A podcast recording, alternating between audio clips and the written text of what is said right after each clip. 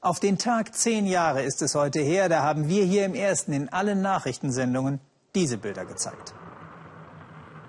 Der verheerende Hurrikan Katrina wütet in den USA und verwüstet die Stadt New Orleans.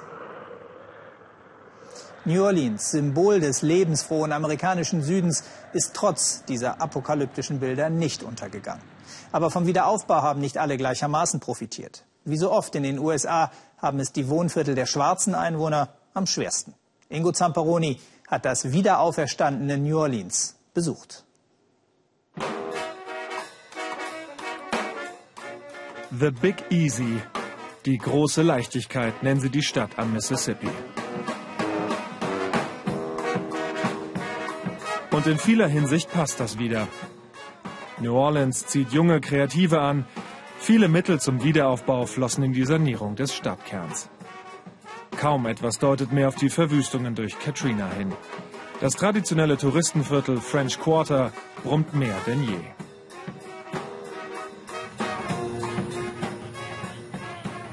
Ein ganz anderes Bild dagegen, nur eine Viertelstunde vom Zentrum entfernt.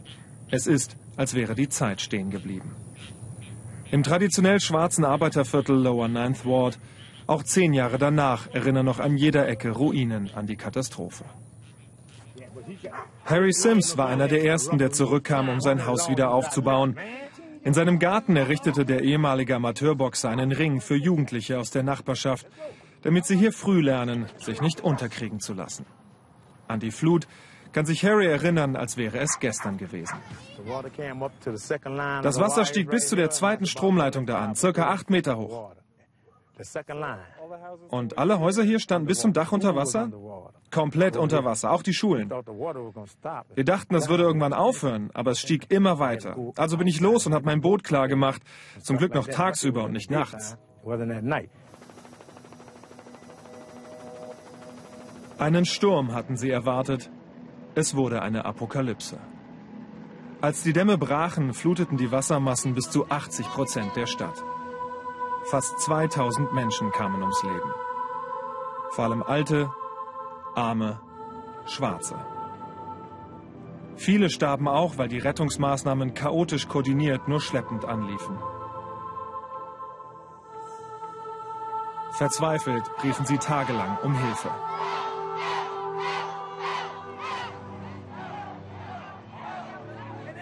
Aber kein Viertel traf es so hart wie das Lower Ninth Ward, das an einigen Stellen mehr als einen Meter unter dem Meeresspiegel liegt. Was die Flut nicht mitriss, musste später abgerissen werden. Vor Katrina standen hier überall Häuser, wohnten Familien. Kaum eine war versichert. Jetzt geben oft nur noch aufgesprühte Hausnummern Orientierung darüber, wer wo lebte. Derek Wood möchte, dass die Touristen auch diese Realität des heutigen New Orleans sehen.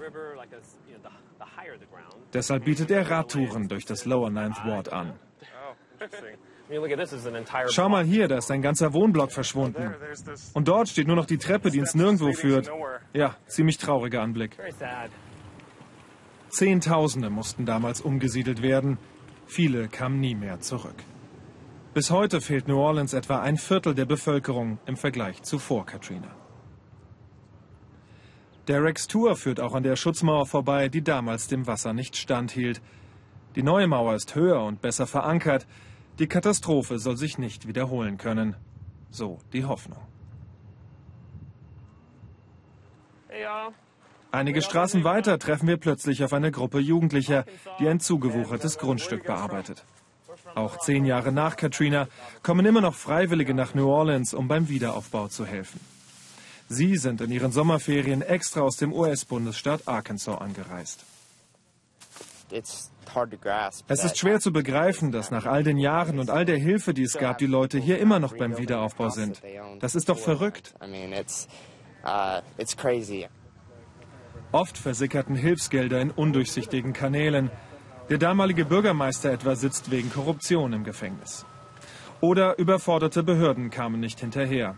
Für die Baugenehmigung dieses Hauses warteten die Besitzer fast vier Jahre. Auch hier helfen die Freiwilligen aus Arkansas. Wir könnten uns professionelle Hilfe gar nicht leisten. Aber diese Freiwilligen sind ein Segen, ein Glücksfall. Und wenn sie wieder fahren, werden mir bestimmt die Tränen kommen. Glücklich können sich auch gut 100 Familien schätzen, die in diese Häuser einziehen durften. Möglich gemacht durch Hollywood-Star Brad Pitt, der eine Stiftung speziell zum Wiederaufbau des Lower Ninth Ward gegründet hatte. Das ist zwar nur ein Tropfen auf den heißen Stein, aber immerhin, es gibt Fortschritte. Und seit ein paar Monaten auch endlich wieder einen kleinen Supermarkt in der Gegend. Bernal Cortland steckte seine ganzen Ersparnisse in das Projekt. Vier Jahre lang baut er das Gebäude mit eigener Hand wieder auf. Hier ist mein Zuhause. Ich musste etwas tun, weil niemand sonst was tat. Ich sage immer, entweder bist du Teil der Lösung oder des Problems. Ich bin lieber Teil der Lösung. Auf ein Bild in seinem Laden ist Burnell besonders stolz. So sah das Gebäude aus, als ich es gekauft habe. Das ist dieses Gebäude hier? Ja, manchmal kann ich es selbst kaum glauben. Aber ich habe es geschafft.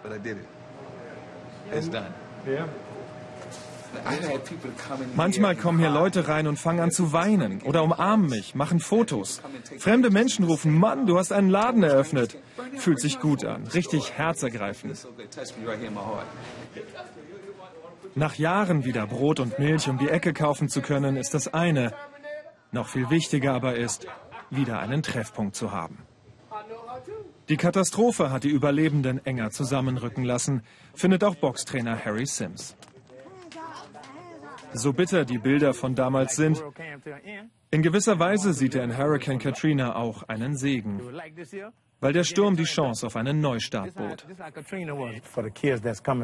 Wir müssen unsere Gemeinschaft verändern für unsere Kinder. Das ist jetzt unser Job. Deshalb können wir auch nicht weg von hier. Um sicherzustellen, dass die nächste Generation es einfacher haben wird als wir, damit ihr Leben besser wird. Auch das bringt er seinen Schützlingen im Lower Ninth Ward bei. Du kannst noch so umgehauen werden. Wichtig ist, dass du wieder aufstehst.